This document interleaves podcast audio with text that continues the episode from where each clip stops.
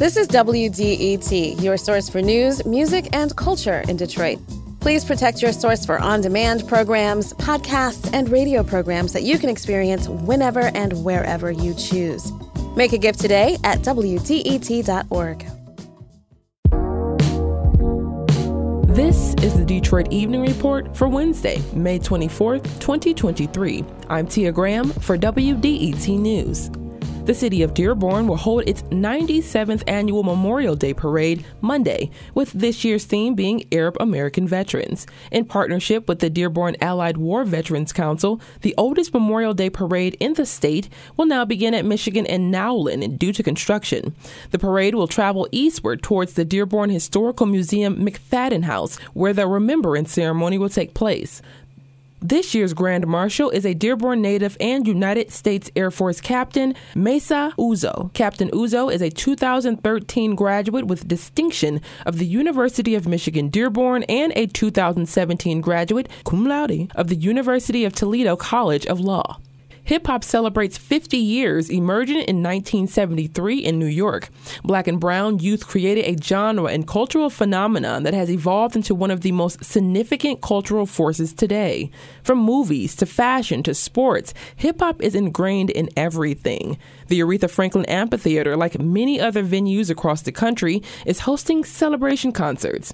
The planned weekend will feature two days of iconic 90s and 2000s rappers, including Waka Flocka Flame, Rich Homie Quan, Travis Porter, 8 Ball and MJG, Xzibit, and Sir Mix-a-Lot, just to name a few. The show is July 1st, and tickets go on sale tomorrow, May 25th, at the Aretha's box office and Ticketmaster.com. This summer, Detroit kids ages 7 to 17 will get a chance to learn how to play roller derby for free for an entire year. The goal is to bring new sports to underserved communities.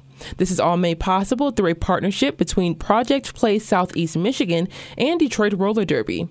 An orientation is set for Saturday, June 3rd from 10 a.m. to noon at the Masonic Temple in Detroit. It's a chance for parents and guardians to learn more about roller derby and meet the coaching staff and skaters. Registration for the orientation is currently open and required for participation in the program. The deadline is June 30th and there are only 20 spots available. More information about Detroit's Junior Roller Derby program can be found on Detroit Roller Derby's website. Footlocker Inc. and the Local Initiatives Support Corporation are funding youth in underserved communities with $4.5 million in new funding. The funding will support three annual grant application rounds for nonprofits delivering youth programming offering mentoring, career development, and health and wellness activities. Eligible U.S. cities include Chicago, Atlanta, and of course, Detroit. The application for the next round of funding is open now through Wednesday, August 30th. Community based nonprofits can apply for the competitive grants of $25,000 to $100,000. The Footlocker Foundation Community Empowerment Program was launched in 2021 as a $200 million initiative to improve access to education and economic development within the black community. The Obsidian Theater Festival is back for its third year. The festival features local black filmmakers. In previous years, the films were exclusively streamed, but this year, Obsidian Theater is adding an in person component to the lineup, including performances at Cliff Bell's. Performances begin Thursday, June 22nd, and end on Sunday, June 25th. Head to obsidianfest.org. Taking a look at sports, the Kansas City Royals beat the Detroit Tigers 4 to 1 last night to snap a four-game losing streak. The Tigers and Royals will complete the three-game series tonight. That first pitch is set for 7:40. Detroit left-hand pitcher Matthew Boyd will get the start and face off against right-hand pitcher Zack Greinke.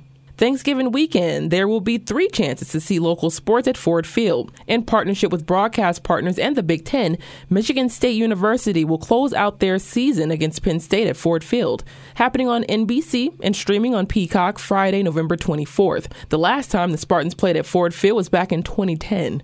This year, MSU Athletics will also celebrate its 100th anniversary on the banks of the Red Cedar. Friday, September 1st, MSU Athletics will launch a website to commemorate the home of Michigan State football. Thanks for joining the Detroit Evening Report. If there's something in your neighborhood you think we should know about, drop us a line at Detroit Evening Report at WDET.org. I'm Tia Graham, WDET News.